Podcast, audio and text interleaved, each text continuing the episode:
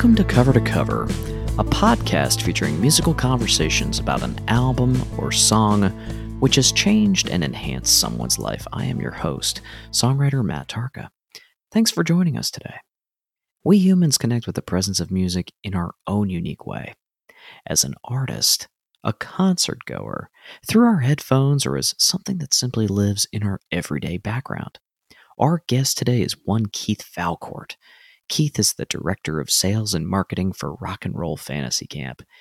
He is also the co author of the forthcoming autobiography of 1980s new wave singer Dale Bozzio titled Life is So Strange Missing Persons, Frank Zappa, Prince, and more. Previously, Keith worked as global project manager for GeneSimmonsVault.com, an artist development rep at Capitol EMI Records, and as an actor in several TV shows and films, including The Exes, Retired at 35, General Hospital, and his best known role as Ted on an episode of The Office. You can find everything that Keith is up to online over at www.keithvalcourt.com for our conversation today, we are going to be discussing Prince and the Revolution's monumental record known as Purple Rain. This is Prince Rogers Nelson's sixth studio album, which was released back on June 25th of 1984 by Warner Brothers Records. The album also serves as a soundtrack to the 1984 film of the same name. So without further ado, let's welcome our guest to the program. Keith Valcourt, it is such a pleasure to have you on the program today. Thank you so much for being on Cover to Cover. Absolutely. Thanks, Matt. Thanks for having me. Yeah. So, for our conversation today, we're going to be talking about Prince and the Revolution's Purple Rain, a really important record in his catalog. Where did this all begin for you? What made you choose this record from Prince? This record for me was probably the fourth Prince record I owned. Uh, I, I had previously discovered Dirty Mind and Controversy and 1999 obviously with everyone knew about that record but this record for me was the was kind of an aha moment that suddenly there was a validation to the fact that uh as a music geek I knew what I was talking about and it was one of those records that it couldn't be more perfect there's not a single moment on the record where back in the day when we first got it, of course, was cassettes, where you fast forward through a song. There's not one song. There's not a bad song at all. It, it's the perfect.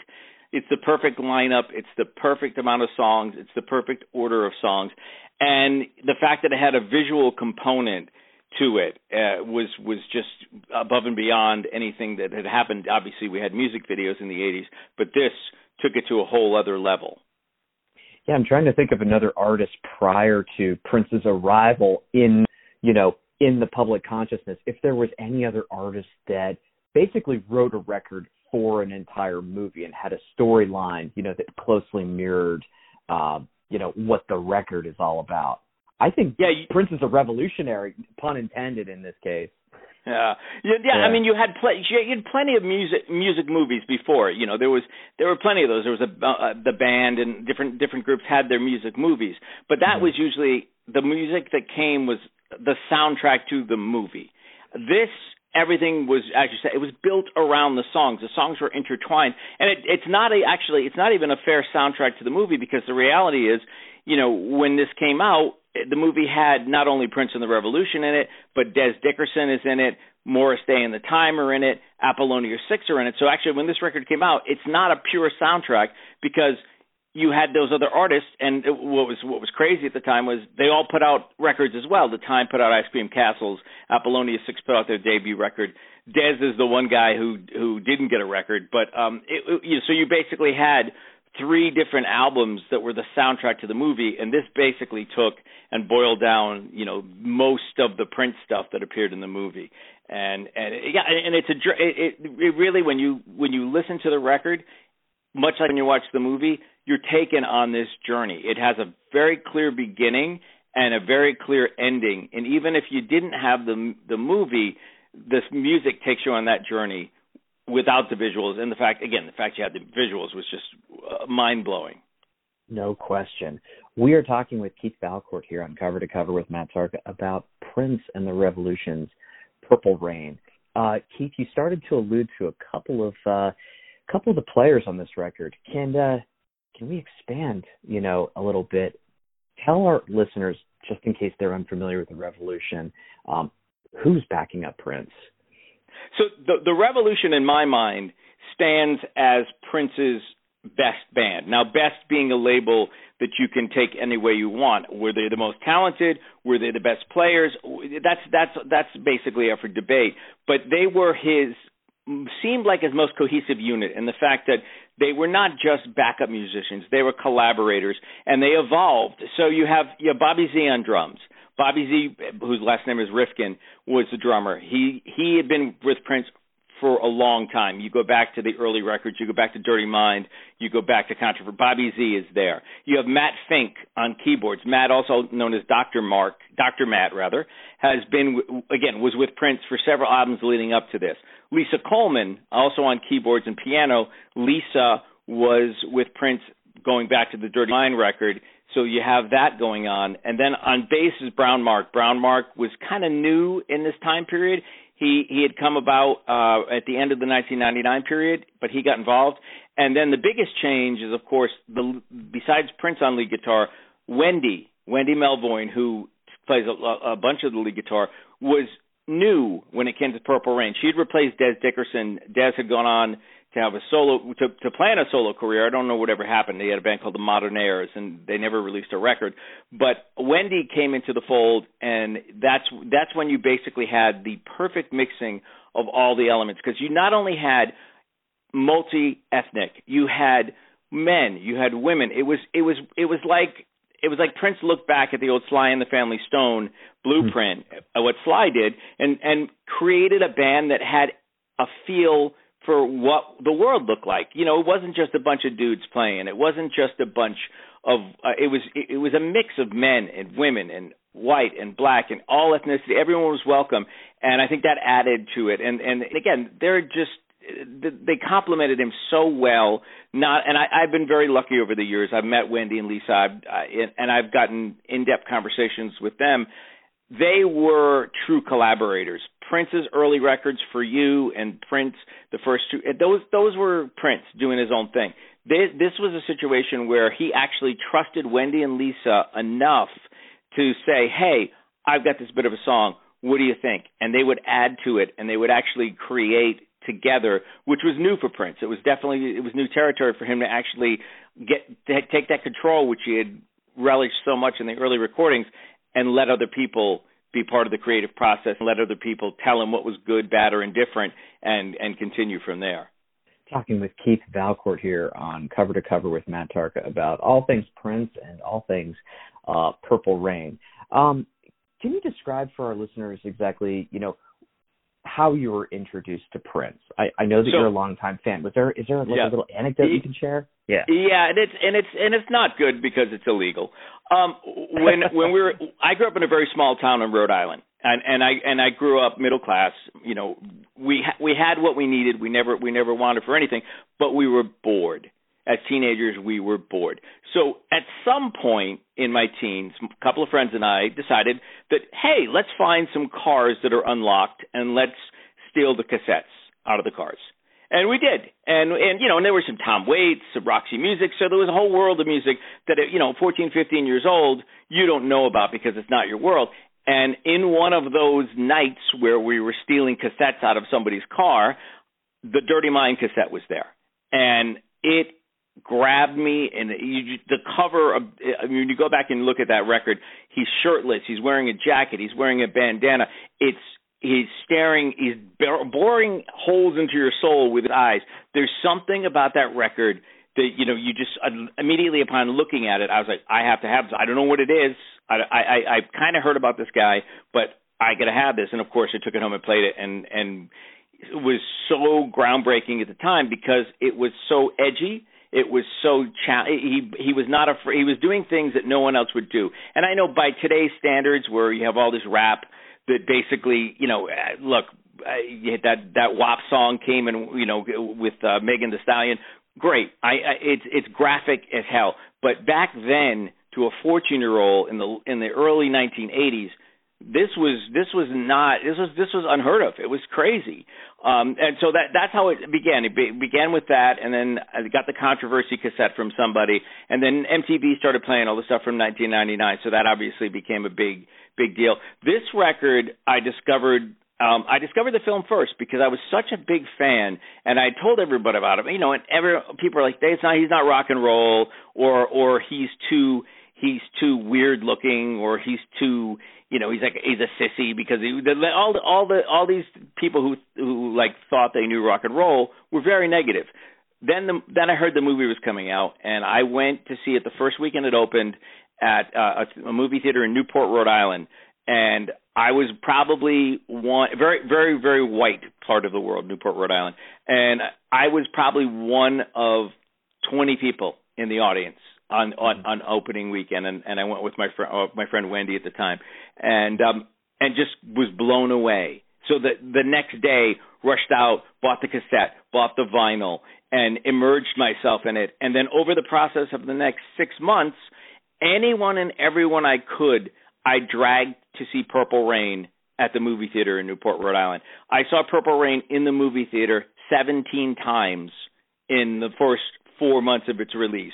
And when not watching it, obsessively listening to the soundtrack in the car, obsessively playing the record when I was in my room on headphones and so forth. And uh, so yeah, so that's that's how it like like that's the whole journey of Prince. I'm not proud of the fact that it started with a, a is it burglary or robbery? I'm not sure what, what they would. It, It's not a larceny, but that's how it started. It was you know a a random act of uh, of violence and a random act of discovery led me to his music, and then the the soundtrack. Just seeing the movie for the first time and seeing the power of cinema combined with the power of music and again not just background music not just music jammed in the places where there's no conversation a perfect blend of music and cinema. It, it, it was impossible not to become infatuated with the record after that.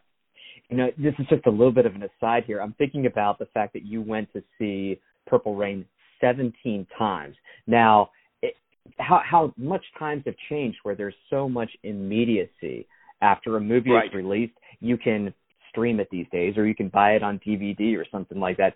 Right. Back back in the 80s, you would have to wait you know, if there was a video store in your hometown, maybe there might be two or three copies that would be exactly on on and that it, shelf. Uh huh.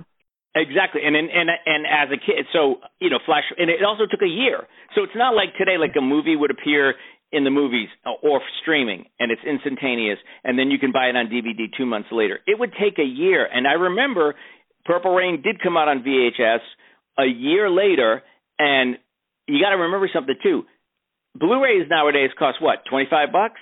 Something I like bought that, yeah. that. I bought that VHS tape, and no VHS tapes at the height of the '80s. Eventually, you could buy them for cheap. They were twenty bucks or whatever. I paid a hundred dollars for that VHS ta- tape because at the beginning of video rental stores, they weren't selling. They didn't want to sell VHS tapes to anybody because they they thought that was going to cut into their business. They wanted that rental. They wanted you to come in and rent it, and so they were only selling VHS tapes to these people who were running video stores.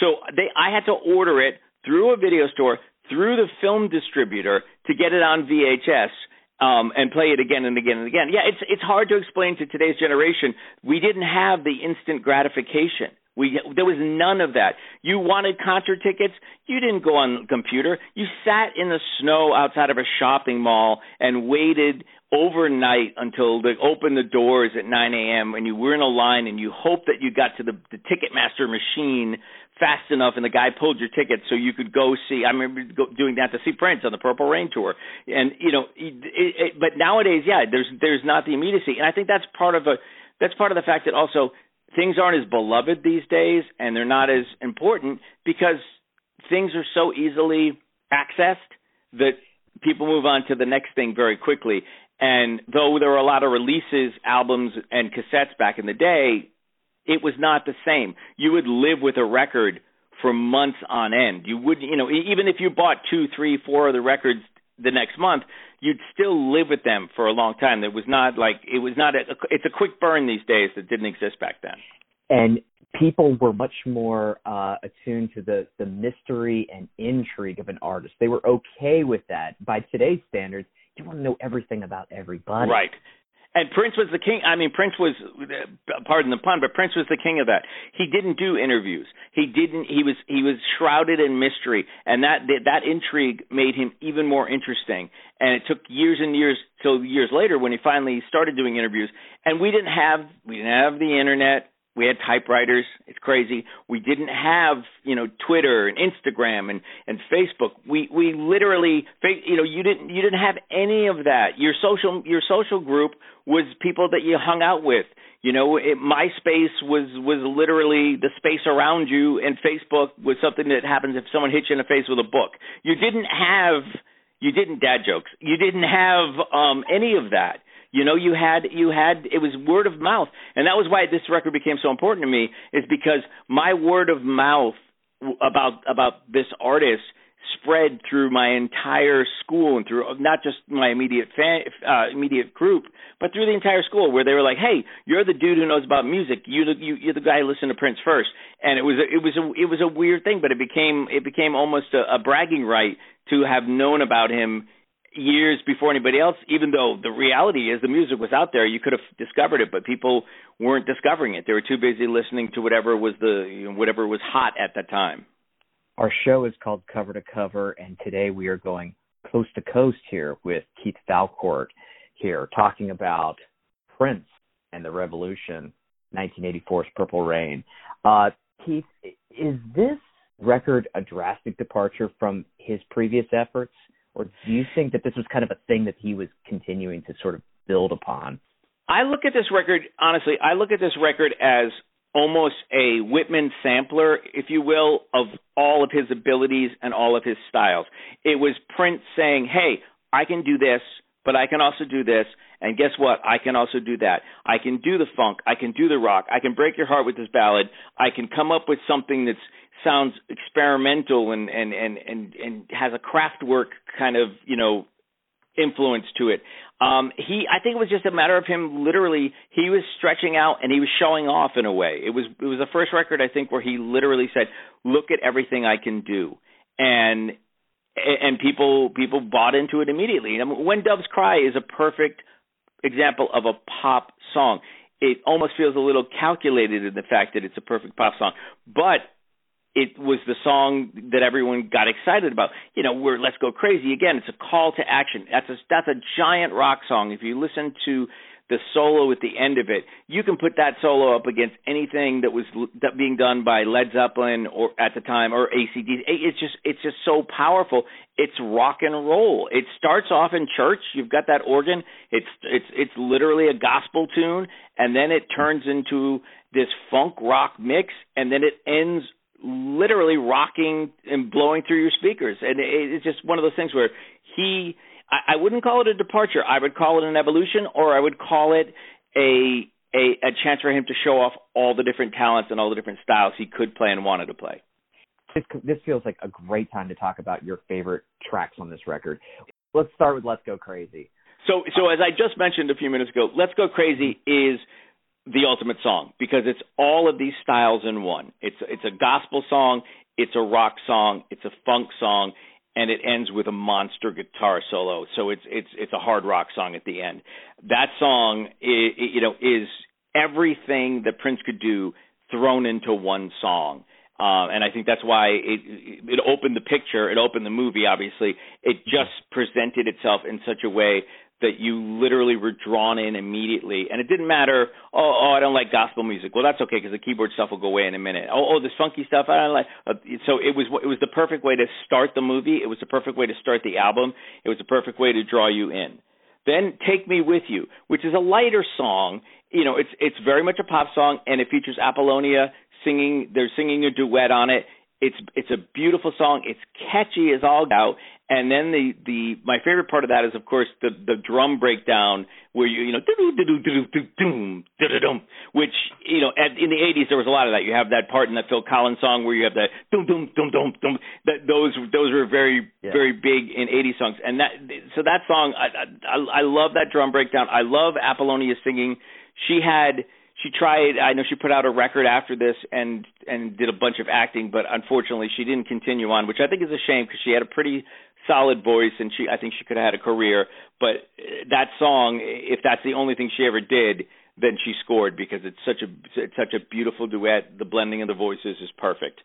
then you go into the beautiful ones, which is a straight up sexy ass ballad. It I mean it really it's just I'm not going to talk out of school, but let's just say that this is that this is a romantic soundtrack. You can take that song when we made mixtapes and you wanted to impress a girl. That song dropped on the mixtape at some point. They, you know, it, it's just beautiful. It's just so sexy, so seductive, and it ends in, with that crying out at the end where he's screaming, "Do you want me or do you want him? Because I want you." And and it and it's just it's just so passionate. It's such a passionate song. Yep. So then and then Computer Blue. Computer Blue is is the weird song. It's definitely the song that you just kind of go, huh? It's funky, but it's also it's got it's got early Kraftwerk kind of feel to it. It's a it's a really strange song. And when they did this, they did it, uh, an updated version of the soundtrack a few years ago for one of the anniversaries. They did a four disc version, and there's a different version of Computer Blue on it that has more lyric, more lyrical content, and and the, the that song makes more sense when you hear that version than when you hear the original version because you're just like, what what does he mean, Computer Blue? What does that mean? Mm-hmm. Um, and then, of course, the end of side one, Darling Nikki, the thing that made Tipper Gore and all of the PMRC lose their crap on a daily basis.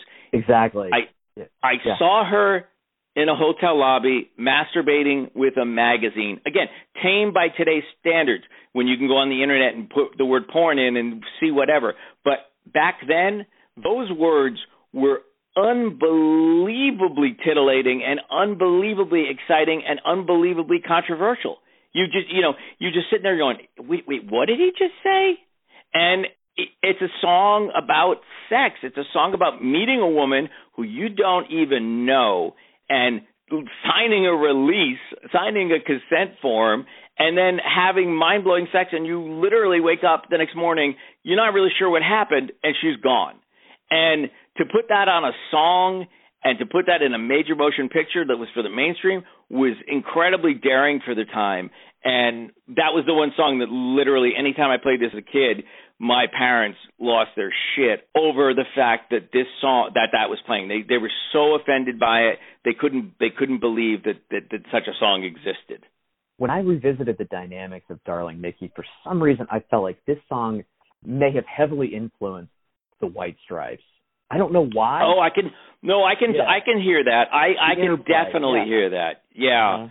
It, it, it, it I mean it, it it definitely has a it has a a purity to it that I can see them picking up on. I don't know if if that's a, for a fact if Jack White was ever influenced by that, but yeah, it, it's but it's one it is and it's one of those songs that everybody remembers from the time period because again it was so controversial. It was such it was so different from everything out in the rest of the world. Everybody at the time was talking about that. So everyone once they got the record, everyone's like, "Oh my God, it's a great record! Did you hear that song? Did you hear Darling Nikki?" You know, and then and then any poor girl in our high school who was named Nikki or Nicole were harassed on a daily basis because they're like, "Hey, Nikki, you like magazines?" So I, I, you know, I felt bad for them, obviously. I, I, yeah. But you know, yeah, it's just, it's just, I mean, it's a, and it's also, it's the perfect way to end an album side. It, it, you, you know, you, you are, you're blown away, but you're also wondering what's next. Talking with Keith Valcourt here on Cover to Cover with Matt Tarka about Prince's Purple Rain. Let's flip over to side B, and we have When Doves Cry. When Doves Cry, Ama- arguably amazing music video. Yeah, amazing music video. It's crawling out of the tub they they're they're in a they're yeah there's it's just one of those it's and again arguably the song that probably most people first discovered or, or the mainstream first discovered a Prince on. It was a song where most people got on the bo- uh, got on board and said, "I like this guy." Um, it just just perfect. You know the, the way the LinnDrum is in there. It's just it's just an amazing song. It's super catchy and it's so simplistic when you when you listen to it, it's not there's not a co- lot of complexities in it uh, other than the keyboard flourishes. It's you know it's basically almost a straight line um yeah. with with a with a beat and it, but it's just yeah so so uh, just mesmerizing and a and and again, a song that most people, even if they didn't like Prince, they loved that song. They, there's no they, bass. They, there's no bass. There's no bass. Track. There's yeah. no bass. Yeah, he had. Yeah. He, there's a version. There's a version that exists on bootlegs with a bass, and he dropped. He did it. Said, nah, that's not working. He dropped the bass out, and and you you've got you've got a track without a bass, which is again revolutionary, all puns intended, to to, to do that, and for that to be the the hit single from the record you know, it, it's crazy. I mean, it's just great. Poor, Bra- poor Brown Mark is sitting over on the side, like having a sandwich or something when they're, you know, when the record comes out, and he's like, uh, I don't get to play bass on this one. Okay, um, but yeah, it's awesome. It's a, it's just a great song. And then you go into "I Would Die for You" slash "Baby I'm a Star," which I know they're two separate titles, but I always consider them one song because they run together. They're they're the BPMs are almost exact. They're you know they're basically one piece that's that's stitched together. He did that a lot in later in, in some of the songs. He would take pieces from stuff that had been in the vault and turn it into songs and the beginning would be from one song and the end would be from something else and I, those two songs uh, you know I again as I call them as one super catchy you know I would die for you you you know you couldn't help but sing along I remember seeing that when I saw the Purple Rain tour the first time I saw it at the Worcester Centrum in Massachusetts and everyone you I would die for you. I mean, you, you the hand motions. Everyone in the entire place was going nuts. It exa- it syncopated rhythm together. The entire crowd was into it. And then, of course, you end the album with arguably the most beautiful piece of music that Prince ever wrote. You know, the the ultimate wedding theme, the ultimate prom theme, the ultimate love song, Purple Rain, the title track of the album soaring vocals, soaring guitars, beautiful keyboards, just absolutely heart wrenching lyrics that draw you in. I only wanted to be some kind of friend. I mean, how many times when you're when you're young and you're in love with somebody, you really, really want them to love you back, but they don't. So you go, nah, I only want to be some kind of friend. So you it's like a, you're protecting yourself because you listen to the song. He is deeply in love with someone. There's somebody in there that he wanted to share his life with. It, of course, this is my translation, if you will, but and it didn't work out. So he's like, I only want to be some kind of friend. I, I, I could never steal you from another. It's such a shame our friendship had to end. Friendship had to end because he, in my opinion, he wanted more, and it, it was never going to be that. So that was the end of everything. No, and that and that and that ends the record in the most you know with the singing and just the most perfect way to end it. It fades out. It's just you know you just it's it's just a beautiful thing. The cigarette the, the lighters are all being held in the air.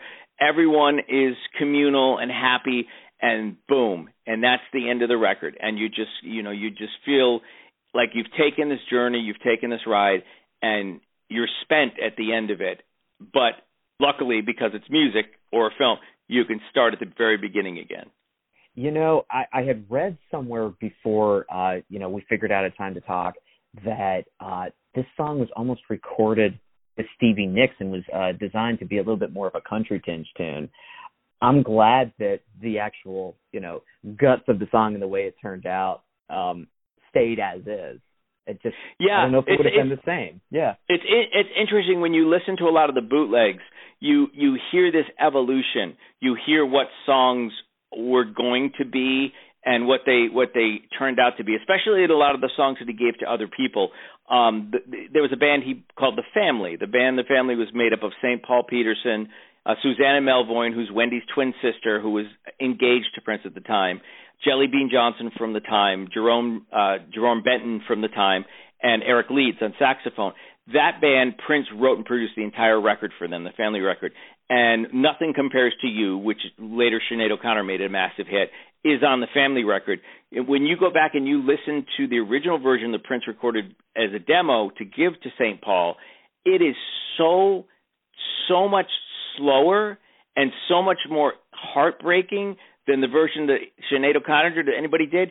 But it's just it drags a little. So when you listen, it's it's interesting to go back and listen to these these nuggets or these seeds of what grows. And in most cases, what you end up with is ten times better than what you had. There's very few chance cases where you listen to the old bootlegs and you hear a version of the song and you go, "Oh, we should have done it like that." No, he knew what he was doing. He knew how to evolve a song. He knew how to make it move into a place where it belonged. He, you know, and he, from the very beginning to the very end, he, the, the last couple of records he did with the, with Third Eye, the one he did with Third Eye Girl was just phenomenal. And and yeah, the greatest the greatest tragedy in all of this is that you know he he he should still be here. Uh, he, mm-hmm. you know, the anniversary of his death was in April. He should still be with us, and it's just sad. We're very lucky. We have this amazing body of music to go back and listen to, but it's it's just tragic that he, he there was so much more to be done. You know, it's just a shame that we can't hear what he was going to do next. Without a doubt.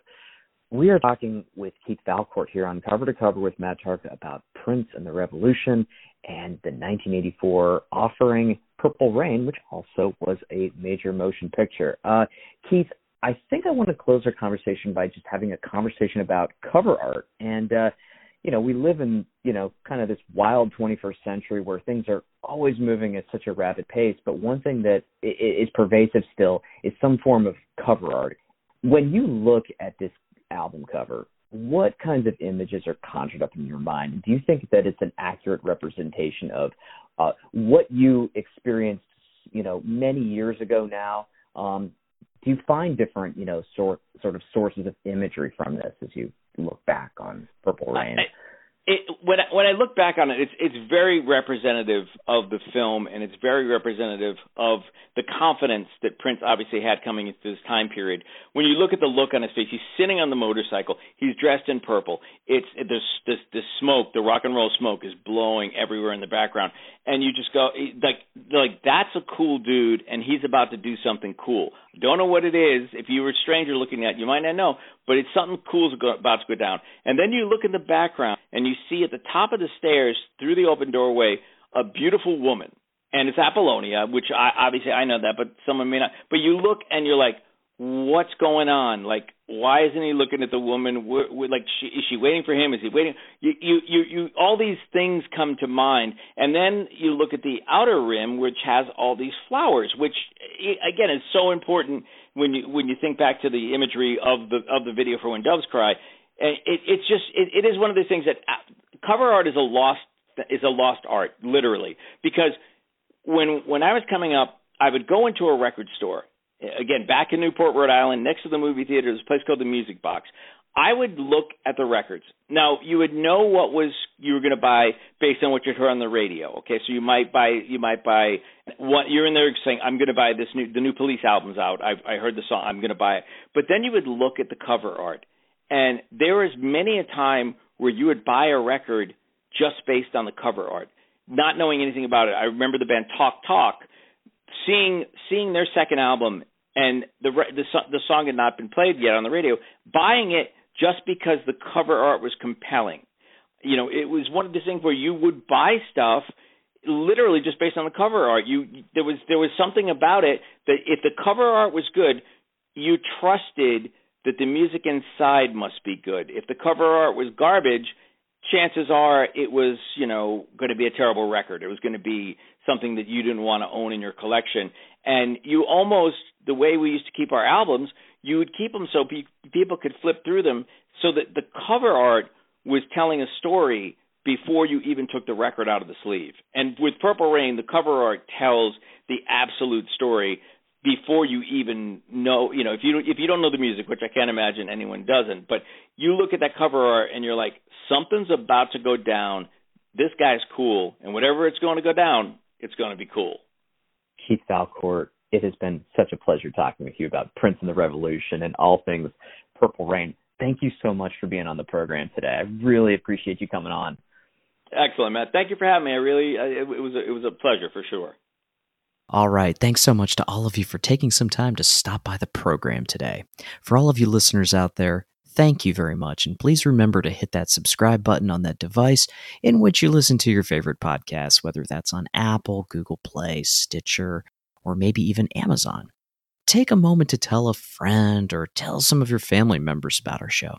Let us know how much you like the show by giving us a good rating. That will certainly help us appear higher in search results. And feel free to drop us a line at hello at covertocoverconversations.com. Intro and outro music of our podcast is produced by Jarrett Nicolay at Mixtape Studios in Northern Virginia. We hope you discovered some new music, perhaps rekindled your love for an old forgotten song, and shared a good moment with us as we continue to sonically explore a world from cover to cover.